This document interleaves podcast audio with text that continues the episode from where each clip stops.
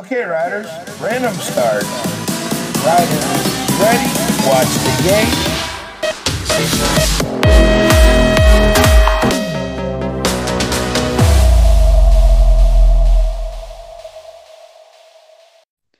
Hola amigos del BMX y bienvenidos a un nuevo episodio de BMX Podcast. Mi nombre es Pablo.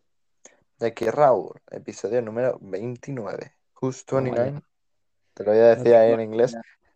Eh, el señor Pour la France, Jeremy proba- eh, Rencourel. probablemente pero. Y Sí. Ruby Hughesman, la cual eh, viene mucho a San Vicente. A San Vicente me refiero a Alicante. Así que además Sí. ahora mismo está lesionada, tío, que en una de las copas del mundo se cayó. Así que. Ya ves. Bueno, hoy no vamos-.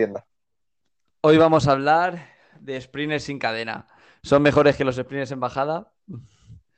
Eh, Bueno, Raúl, ¿tú qué opinas? No te voy a mentir que no he hecho una sprint sin cadena en mi vida. Así Vale. que A ver, ¿qué tal normalmente a los haces a- a- antes de las carreras para coger velocidad eh, como una semana, o sea, una semana no, dos, tres semanas antes de una competición en la que quieres, en la que quieres tener mucha velocidad a la hora de salir de una curva, sobre todo eso, velocidad en circuito, cuando tienes que pegar un pedal al salir de una curva o después de un salto o algo así. Y los sprints en bajada ayudan, ayudan muchísimo. También hay variaciones como los sprints sin cadena o en el rodillo, que lo hacen mucho, sobre todo los extranjeros. Eh, yo personalmente he notado que coges mucho, o sea, coges mucha más velocidad si vas sin cadena. Pero lo que sí que fue súper gracioso la primera vez que lo hice porque estaba lloviendo que te cagas y decidí hacerlo dentro de, dentro de casa.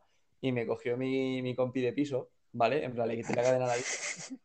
Eh, entonces me, coloqué a la pared y tenía a mi compi de piso eh, agarrando el manillar para que no, para que no me moviera.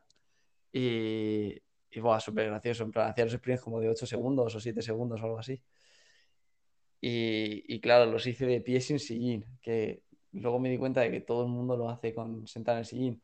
Y, y al día siguiente, bueno, me lesioné el psoas, ¿sabes? Y no podía ni andar. Iba condu- conduciendo para cambiar del acelerador, el embrague, el freno y tal. Todo esto me tenía que ayudar con las manos. Un show. Y de verdad, de verdad, ¿has hecho un K1? Eh, no he tenido la suerte. Sí, Buah, fue una, fue una cagada.